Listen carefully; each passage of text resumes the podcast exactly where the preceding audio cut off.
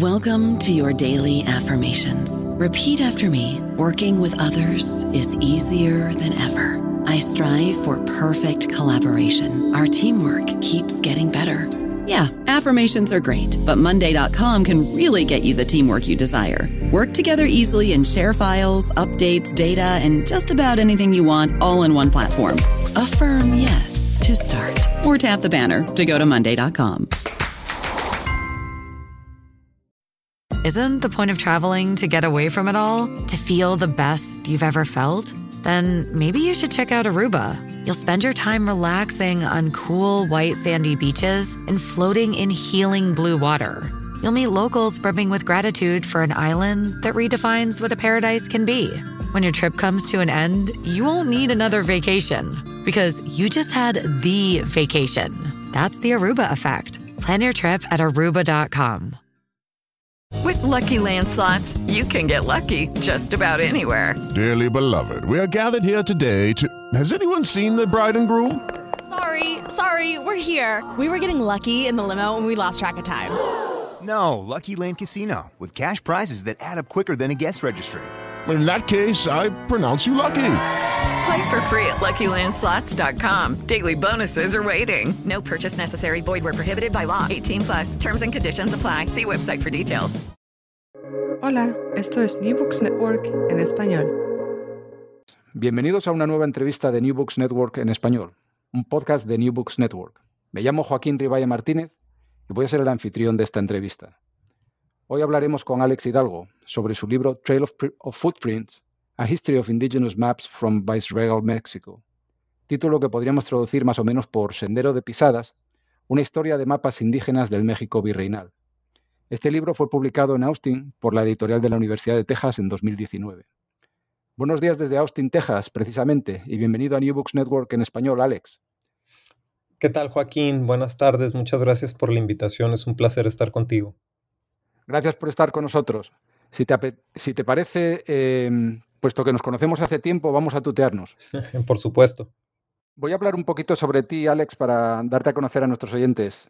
Doctor en Historia por la Universidad de Arizona y actualmente profesor e investigador en Texas Christian University, la Universidad Cristiana de Texas con sede en Fort Worth. Alex Hidalgo es un historiador de mapas, imágenes y libros novohispanos, especialista en historia de la cartografía y en etnohistoria. Ha sido becario de la Comisión Fulbright, de la Fundación Ford y de la Biblioteca del Congreso de Estados Unidos. Y además es miembro de la Andrew Mellon Society of Fellows in Critical Bibliography, un organismo que promueve el estudio de los libros como artefactos culturales.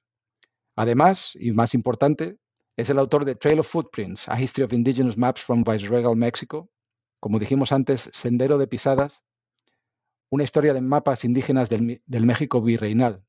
Este libro, sobre el que hoy vamos a conversar, es un análisis histórico del papel de la cartografía en la negociación del espacio y la memoria, en, eh, concretamente en la región de Oaxaca, durante la época colonial.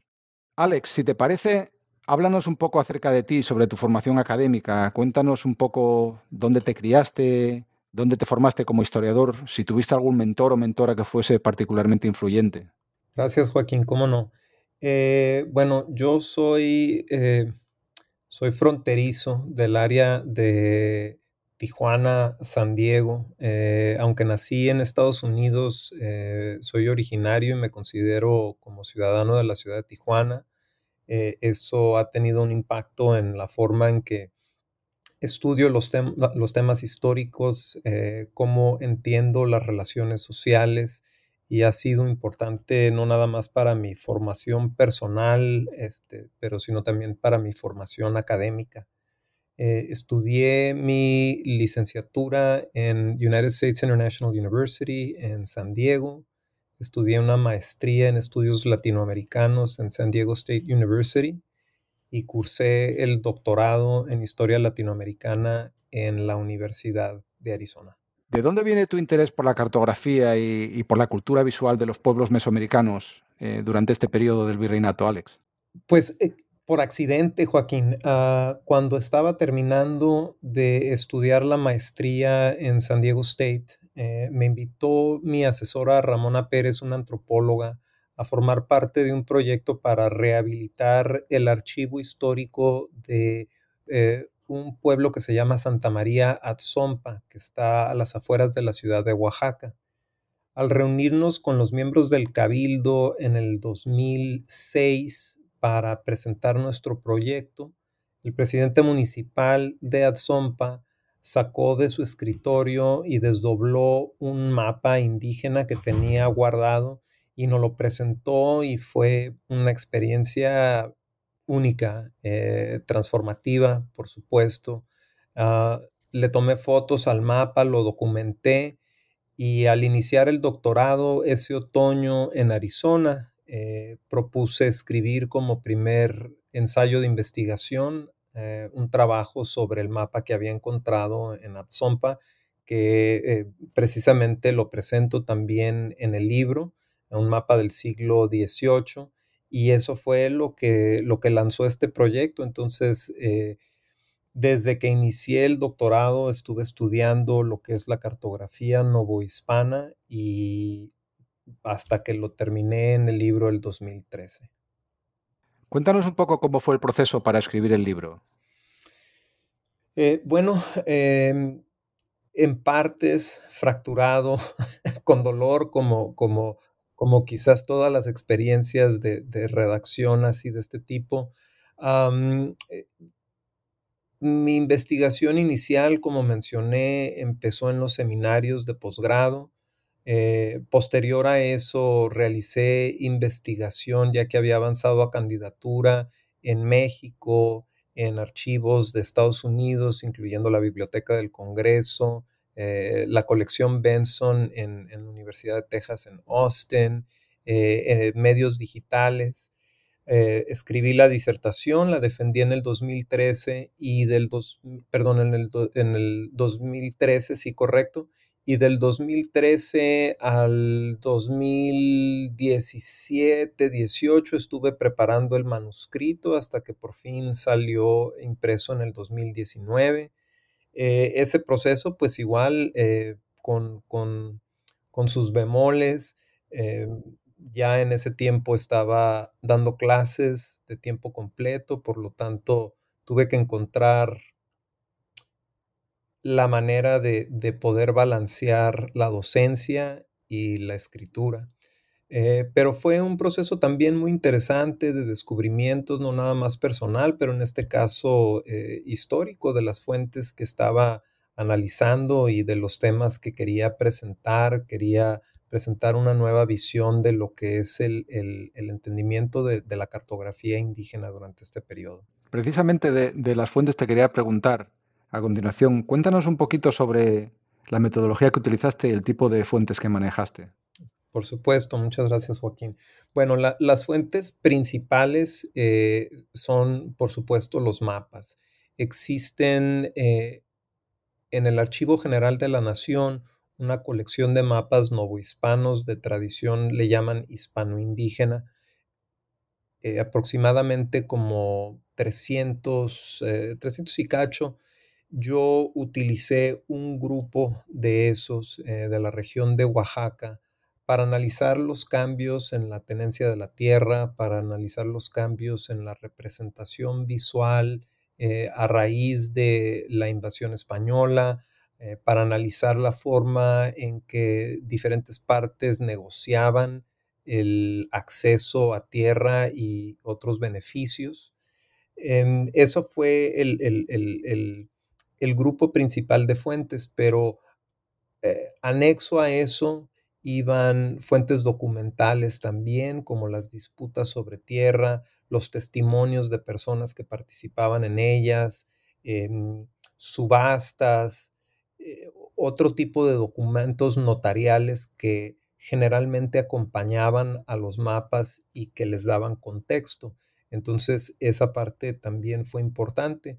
Por otro lado, me interesaban algunos otros temas relacionados con los mapas y sé que vamos a platicar de ellos adelante, pero incluí también fuentes impresas que hablaban sobre eh, plantas, botánica, eh, métodos eh, de cómo se preparaban los códices y otros documentos pictográficos para poder analizar la materialidad de estos objetos igual.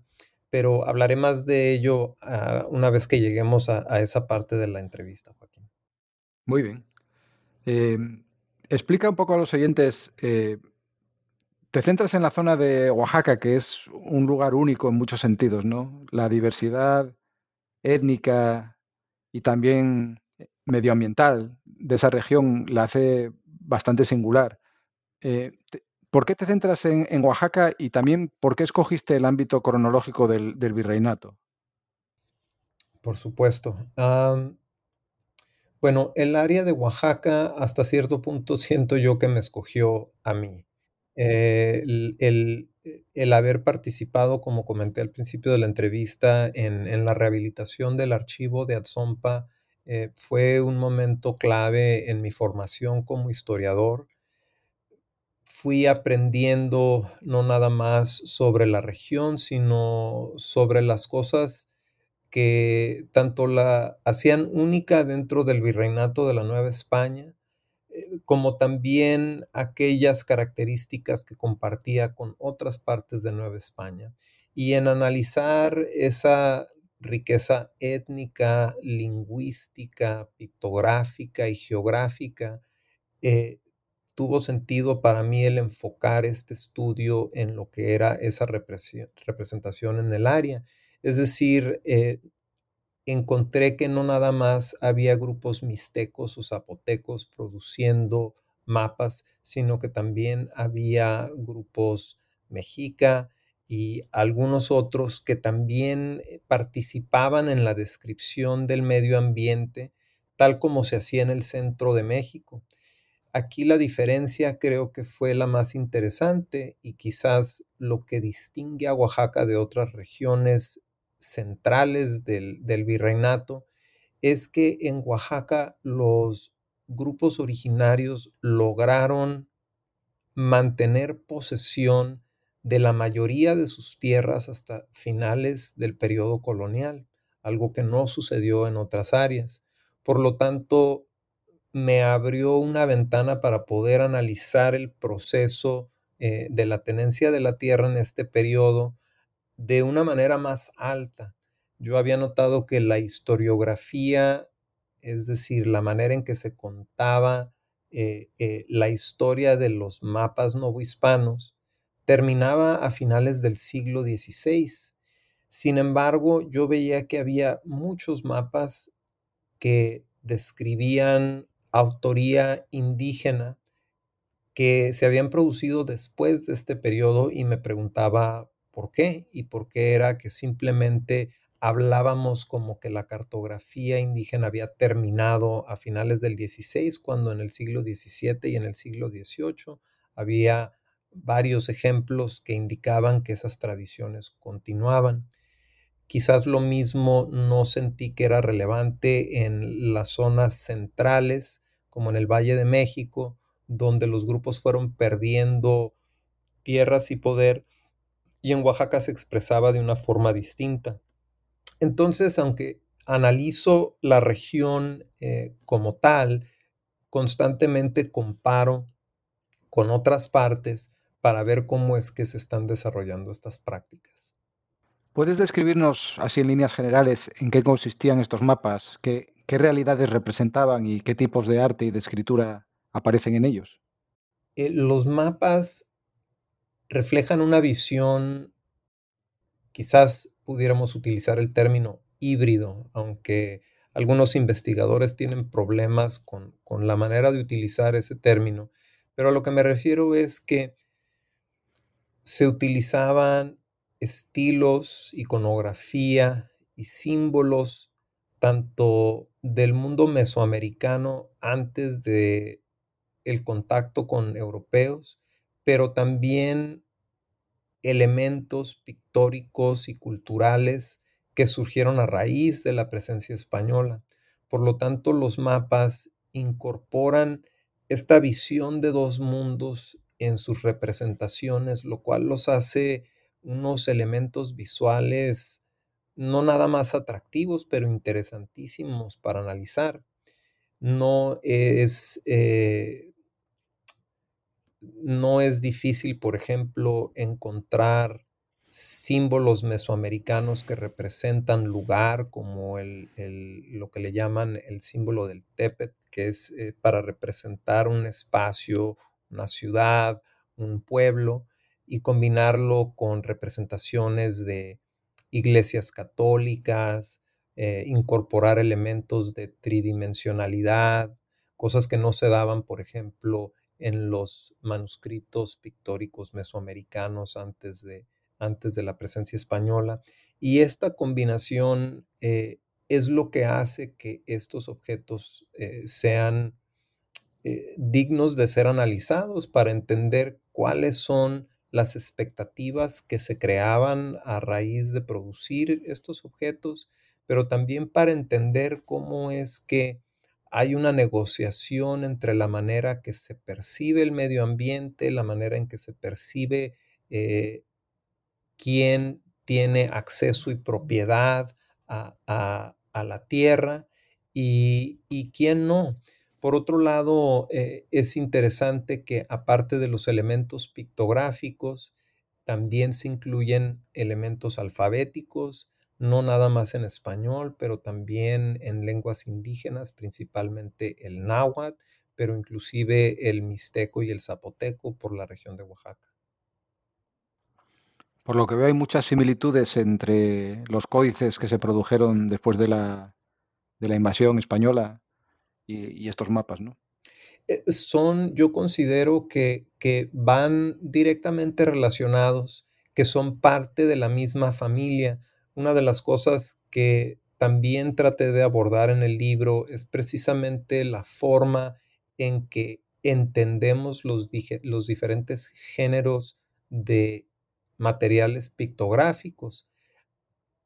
En el presente los clasificamos de diferentes maneras, eh, códices este, cosmológicos, eh, mapas históricos, lienzos, etcétera, pero todos forman parte de una misma familia de representación pictográfica que durante el periodo del 16, pero también en el 17 y en el 18, sufre diferentes transformaciones que van ligadas a el colonialismo. mientras que en el 16 la, la autoría indígena quizás es más evidente, conforme va pasando el tiempo, algunos de esos elementos van desapareciendo. Sin embargo, arguyo yo que continúa siendo de autoría indígena eh, y que lo podemos notar por, por no nada más el lugar en donde se producen los mapas, pero también por el tipo de representaciones que se hacen, aunque ya no tienen eh, el mismo tipo de, de, de líneas y de elementos, es claro que las ideas que se están representando, por ejemplo, en el 17 y en el 18, tienen que ver directamente con las ideas que se sacaban de las representaciones del siglo XVI. Esta contestación que acabas de darme me sirve de puente para mi siguiente pregunta, que es, se refiere a quiénes utilizaron estos mapas, ¿para qué servían estos mapas? ¿Para qué fines se utilizaron? Sí, claro. Eh, principalmente uno encuentra la presencia de mapas cuando hay algo relacionado con tierra. Y en este caso depende del periodo y también de algunos otros factores, pero generalmente pudiéramos decir que cuando se inicia el proceso para una merced de tierra, es decir, cuando alguien está pidiéndole a la corona que se le haga una concesión de tierra, se pide que se incluya un mapa. Es por eso que a finales del siglo XVI, a partir más o menos de 1570, donde hay, una explosión de peticiones para, para Mercedes de Tierra, es cuando vemos el mayor número de mapas que se producen. Conforme va avanzando el tiempo y va tanto disminuyendo y luego creciendo las poblaciones, se pierde un poco de el registro de las tierras, se pierden documentos, eh, se pierden a veces eh, la forma de considerar eh, los mojones, es decir, los perímetros que dividen espacios de otros, y entonces empiezan los grupos a buscar en los archivos, tanto en los archivos locales como en los archivos virreinales, documentación para poder litigar disputas que salen a raíz de diferentes problemas, generalmente el crecimiento demográfico y también eh, eh, la invasión de, de, tierras tanto por grupos indígenas como individuos españoles o mestizos. Y es cuando hay un resurgimiento de la producción cartográfica, eh, generalmente ligándola a estas prácticas anteriores. Entonces surgen muchos mapas que son copias de mapas antiguos que han sido o perdidos o dañados. Por ejemplo, en ese primer capítulo eh, hablo sobre el mapa de Jojocotlán, un espacio en, el área de Oaxaca, en donde precisamente había una disputa entre este, este pueblo, el pueblo de Santa Cruz, Jojocotlán, eh, la República de Indígenas, y, y varios terratenientes españoles. Y una de las cosas que surgieron ahí en este caso a finales del siglo XVII fue que se que existía un mapa antiguo pero que estaba frágil, estaba a punto de deshacerse y se comisionó un mapa eh, para reemplazarlo, pero precisamente para tratar de litigar estas disputas. Ese caso fue claro y fue clave en, en, en, en varios sentidos porque no nada más se señala que se está comisionando un mapa basado en otro mapa indígena más antiguo, sino que también se nombra específicamente al pintor que hizo el mapa, se nombra como caciques, eh, en este caso me parece que mixteco, y, y, se, y, y, se, da su nombre, algo que no es común dentro de la producción cartográfica, es decir, los pintores que se encargaban de elaborar los mapas no los firmaban. Precisamente quería preguntarte sobre, sobre los pintores, ¿no? sobre lo que se sabe sobre estos artistas que, que pintaban estos mapas y, y sobre todo qué, qué significó para ellos poseer ese tipo de conocimiento y esa habilidad. Sí, eh, esa quizás fue una de las preguntas más difíciles que tuve. Sabemos que en un principio las personas que se encargaban de elaborar mapas venían de los linajes de caciques que habían sido preparados académicamente en las escuelas que existían antes de la llegada de los españoles y que lograron continuar utilizando el conocimiento que se tenía en ese tiempo y lo aplicaron a la producción cartográfica. Durante el siglo XVI, estas personas pasaron su conocimiento a las generaciones nuevas y se dio este, esta explosión de mapas durante el XVI que claramente incluye este conocimiento, pero suceden también algunas otras cosas y aquí es donde es interesante el análisis cartográfico. Ningún mapa es igual a otro. Algunos mapas incluyen más elementos que uno pudiera considerar que tienen origen mesoamericano, mientras que otros quizás incluyen pocos elementos mesoamericanos, pero suficientes como para ubicarlos de autoría indígena, pero incluyen más conceptos eh, quizás de, de, del canon europeo. Parte del argumento es que estoy haciendo es que esto tiene que ver con varias cosas. Tiene que ver con la presencia, por ejemplo, de frailes dominicos en el área de Oaxaca que influenciaron la educación.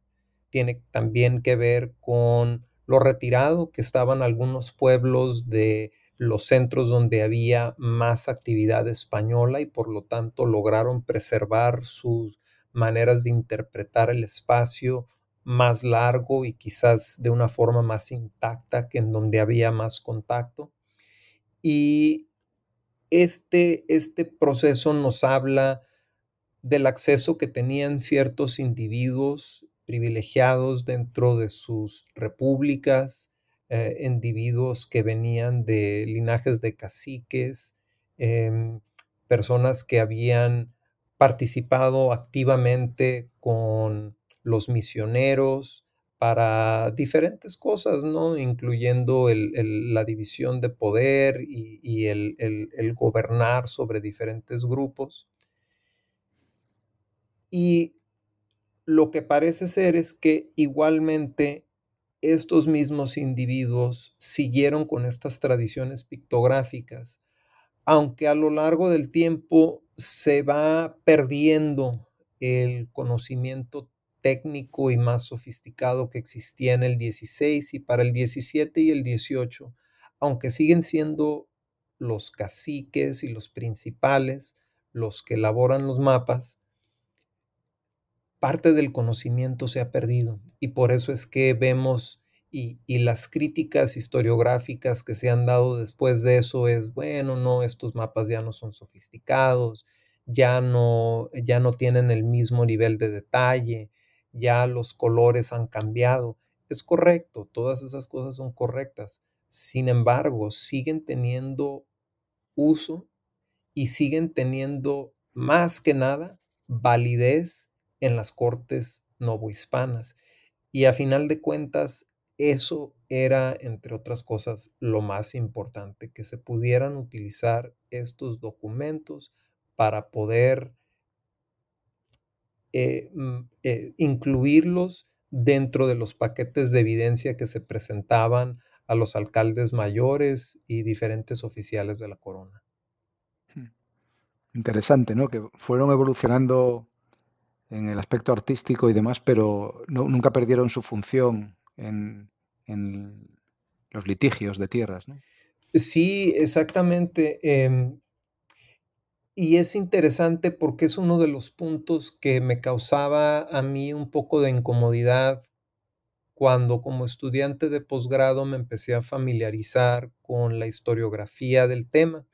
Y parecía ser que, como mencioné al principio, que la historia de los mapas eh, dentro de esta historiografía se termina a finales del siglo XVI y que si en algún momento alguien estudiaba mapas que salían después, la conclusión era que eran producciones para consumo interno, es decir, que los mapas únicamente tenían validez para las repúblicas de indios, que únicamente era para, para poder ellos entender su propia historia y demás. Pero lo que me causaba a mí mucha confusión es que a pesar de eso, los notarios, los alcaldes mayores, los corregidores y demás aceptaban los mapas como muestras de evidencia en los litigios, los acotaban y desde mi punto de vista, pues no tenía sentido lo que estaba leyendo. Parte de lo que estoy tratando de hacer en el libro es demostrar que, al contrario, que siguieron teniendo validez y que aunque las relaciones entre los grupos que peleaban y luchaban por las tierras no fue la misma que en el 16 y aunque no siempre los grupos indígenas que presentaban mapas tenían éxito en los casos que peleaban, seguían y continuaban utilizando todos los medios a su disposición para poder enfrentar al sistema colonial. Un aspecto muy importante de tu relato es la, materialidad de los mapas. ¿Qué tipo de materiales se utilizaron para elaborar estos mapas y, qué nos sugiere la materialidad de los mapas respecto a la evolución cultural de los pueblos indígenas de Oaxaca durante el virreinato? Claro, muchas gracias Joaquín. Esa, esa pregunta eh, es una de las que quizás me causó eh, fue de las partes más divertidas de escribir del libro, pero a su vez de las más complejas. El estudio de la materialidad de los mapas la inicié precisamente porque los mapas son, estos mapas son unos objetos preciosos. Tienen eh, de dos a cinco colores, tienen eh, una representación pictográfica que es única, tienen eh, diferentes elementos que los hacen muy llamativos. Yo sentía que el poder entender cómo es que se producían no nada más los colores, pero de dónde venían y qué nos decían de, la de las personas que lo estaban utilizando, nos pudiera quizás explicar más sobre la, la participación de los grupos originarios en este proceso de, de negociar los espacios naturales.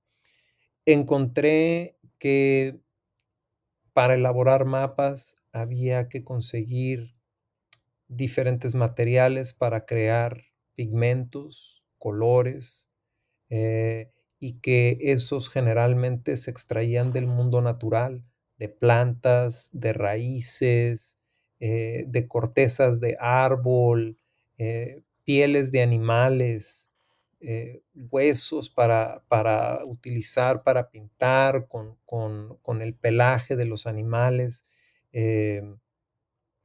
papel extraído de las fibras de, de, las plantas también.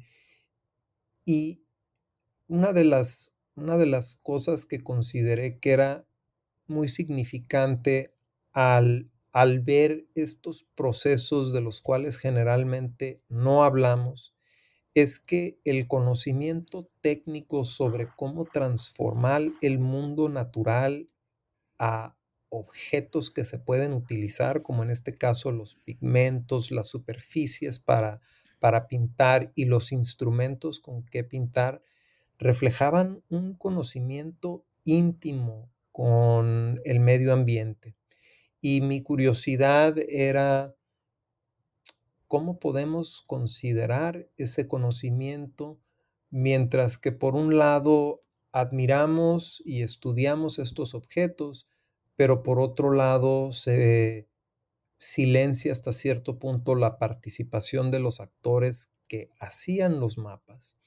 Y para mí una de las respuestas fue que lo que estamos viendo es una, es una, forma de, de, de, experimentación con el mundo natural de, la edad eh, temprana moderna que refleja prácticas de química, de botánica, es decir, prácticas científicas que no se les ha dado mucha luz, eh, que inclusive no se considera dentro de las narrativas, por ejemplo, de la historia de la cartografía eh, como tema más amplio, ¿no? En la historia de la cartografía es el uso de la matemática, de la precisión, eh, de los puntos geodésicos y por ende los mapas indígenas, como tienden a considerarse de una forma más abstracta, no caben dentro de esas narrativas, mientras que yo estoy viendo que al contrario, que están, este, que no nada más están aplicando conocimientos sofisticados sobre cómo funcionan eh, las cosas en el medio ambiente, sino que los misioneros, en particular los franciscanos y los dominicos, están utilizando el conocimiento de los pintores indígenas para entender las culturas, están publicando libros sobre plantas y naturaleza en la Nueva España, están buscando eh, eh, remedios medicinales, pero también están eh, tratando de encontrar y de definir cómo estos mismos elementos se utilizan, pero no siempre dando crédito a sus informantes indígenas. Esta fue para mí un ejercicio para tratar de cambiar un poco esa narrativa y de presentar una visión nueva sobre el trabajo intelectual que se hacía durante esa época. ¿Qué mecanismos se utilizaban para autentificar y legitimar los mapas? Una vez que los mapas estaban elaborados, una vez que quedaban terminados, se debían presentar ante las autoridades para que se pudieran incluir dentro de este, los legajos, dentro de los casos, etc. Ese proceso igualmente fue algo interesantísimo para mí investigar porque me forzó a ver qué sucedía con estos objetos una vez que salían de las manos de sus autores. Uno de los puntos que empujaba y, me forzaba a hacer preguntas y a determinar cómo es que estos procesos se llevaban a cabo es que eh, estudios anteriores sugieren que una vez que los mapas salen de las manos de los pintores, se pierde hasta cierto punto el mensaje que se estaba tratando de enviar desde un principio.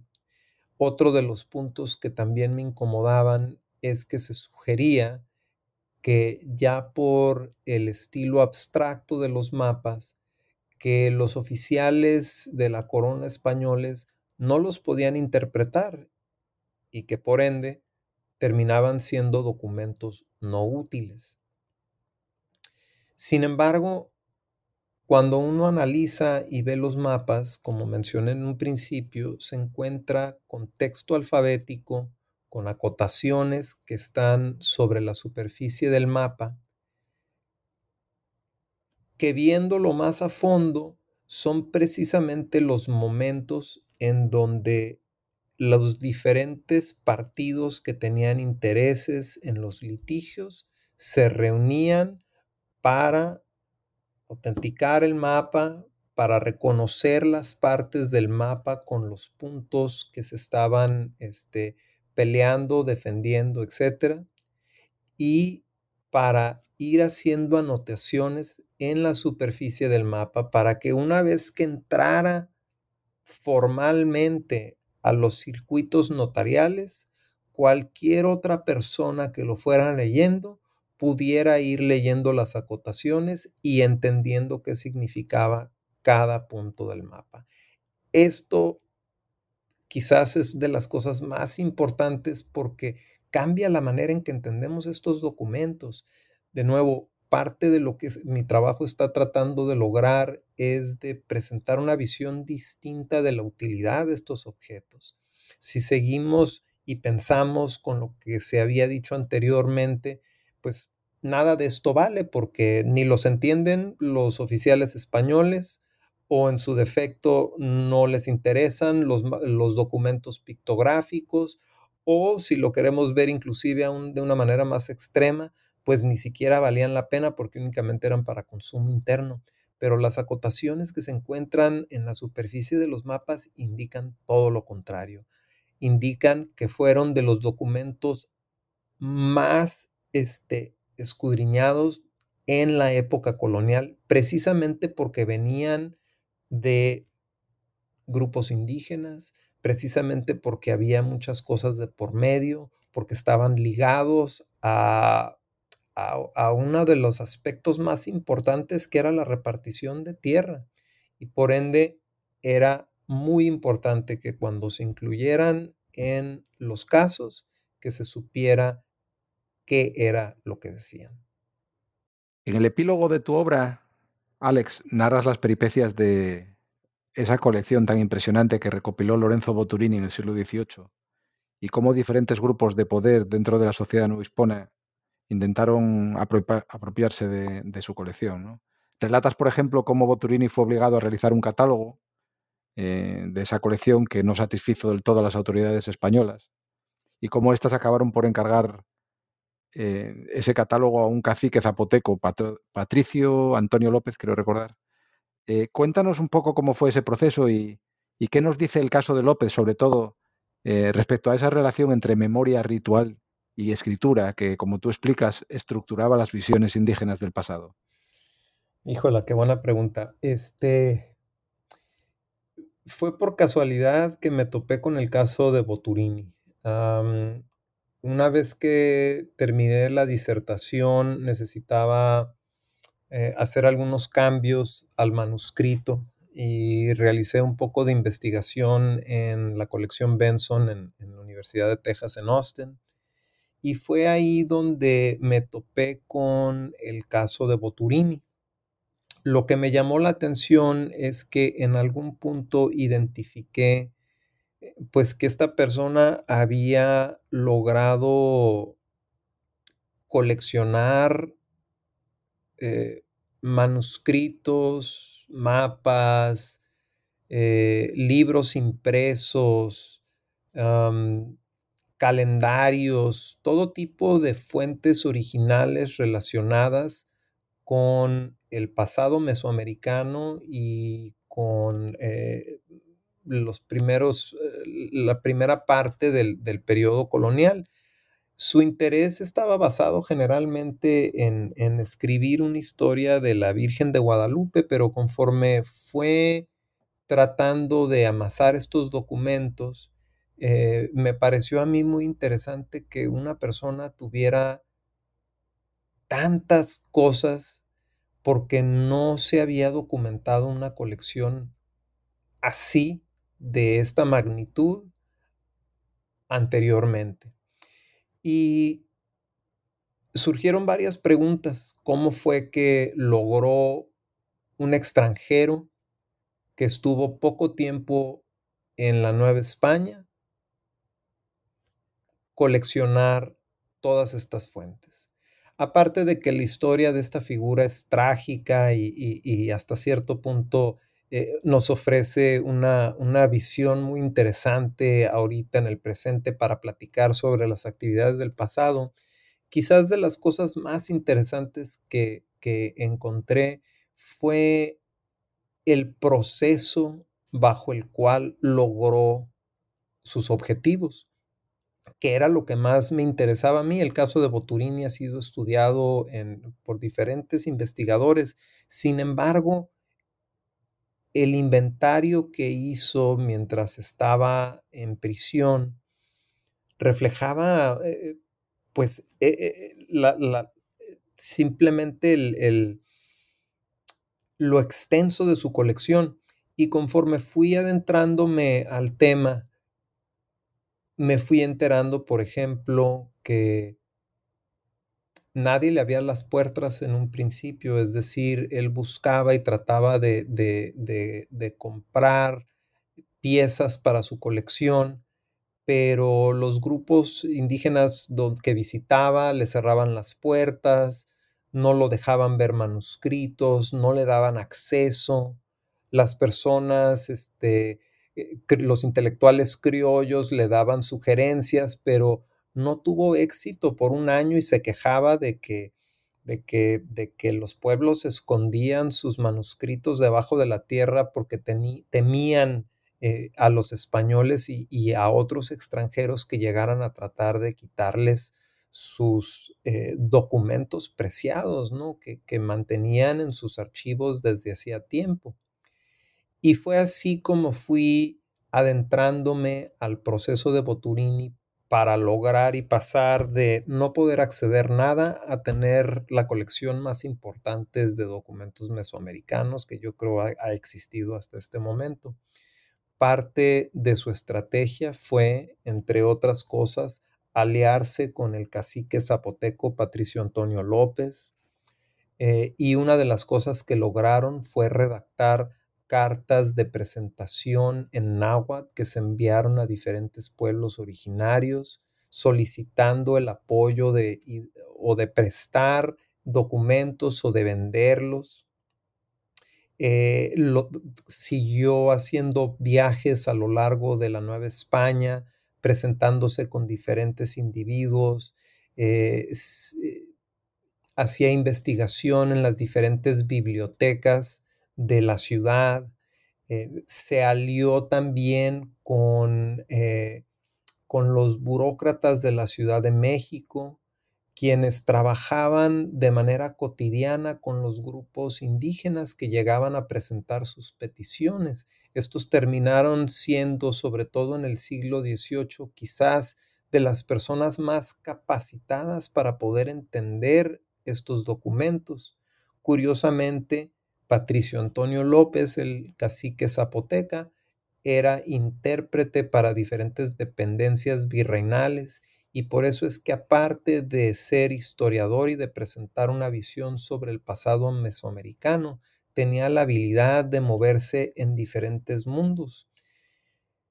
Fue interesante para mí el ver este proceso de acceso a documentos, pero también de restricción a documentos, de ver cómo los archivos se forman y se deshacen, pero también de ver cómo, a pesar de las intenciones hasta cierto punto positivas de Boturini, cómo su conocimiento limitado no le daba para adentrarse al análisis de estos documentos de la forma en que lo hizo posteriormente López. Una vez que Boturini elaboró su inventario, le pidieron a López, ya que habían desterrado a Boturini España, que elaborara otro inventario de la misma colección. Y es aquí donde nos vemos, o donde vemos la diferencia de, de la apreciación de los documentos. Mientras Boturini buscó y aprendió náhuatl, López tenía un conocimiento extenso de lenguas indígenas, había estado expuesto a documentos pictográficos y en la comparación de los inventarios de las mismas fuentes nos damos cuenta cómo López simplemente tenía un acercamiento mucho más profundo a, a la apreciación de estas fuentes. Por otro lado, nos damos cuenta que López a su vez mientras está elaborando el inventario, promueve una visión histórica que desde mi punto de vista es muy avanzada porque está no nada más interpretando fuentes, pero está también promoviendo una visión que promueve la idea de que muchos de los pueblos originarios no fueron conquistados, sino se aliaron voluntariamente con los españoles y que por eso fue que lograron mantener su independencia. También promueve eh, las ideas de que estos grupos indígenas, aunque la sociedad novohispana los percibía como salvajes, eran no nada más gente inteligente, pero gente que participaba dentro de la sociedad novohispana de diferentes formas. Para mí esto es significante porque aunque existieron historiadores con raíces indígenas durante el periodo colonial, para el siglo XVIII, las escrituras de estas figuras son mínimas, inclusive quizás la de él sea una de dos o tres si acaso, o quizás hasta la única. Eso es significativo, nos, nos, este, nos adentra a, a una visión muy distinta de la apreciación histórica, de las fuentes y sobre todo de las relaciones de poder que existían entre las jerarquías administrativas. Muy bien, Alex ya para, para, concluir, una pregunta un poco más, más allá del, del, alcance de tu libro.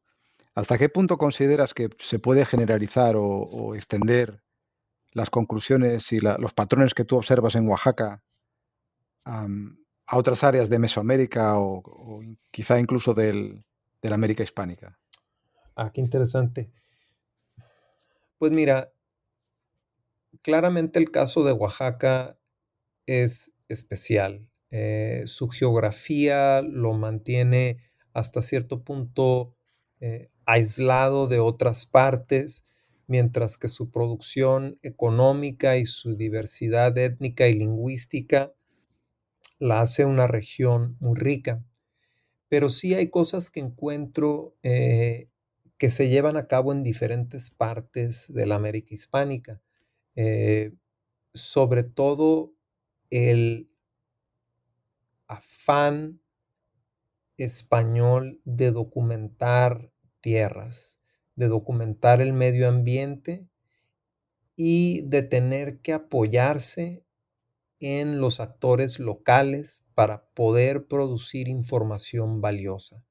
Entonces, por ejemplo, esto no nada más se lleva a cabo en la Nueva España, pero hay trabajos nuevos que están saliendo sobre todo en, en, áreas controladas por españoles en Sudamérica, donde muestran el mismo principio de lo que vemos en, en Oaxaca, es decir, la participación de, de administradores españoles que, que, van a diferentes áreas y que tratan de, de identificar recursos naturales, recursos humanos, eh, que peticionan mapas, etcétera. El trabajo de una compañera nuestra que conocemos bien, de Juliette Wersma, que está trabajando, por ejemplo, ahorita el área de Colombia.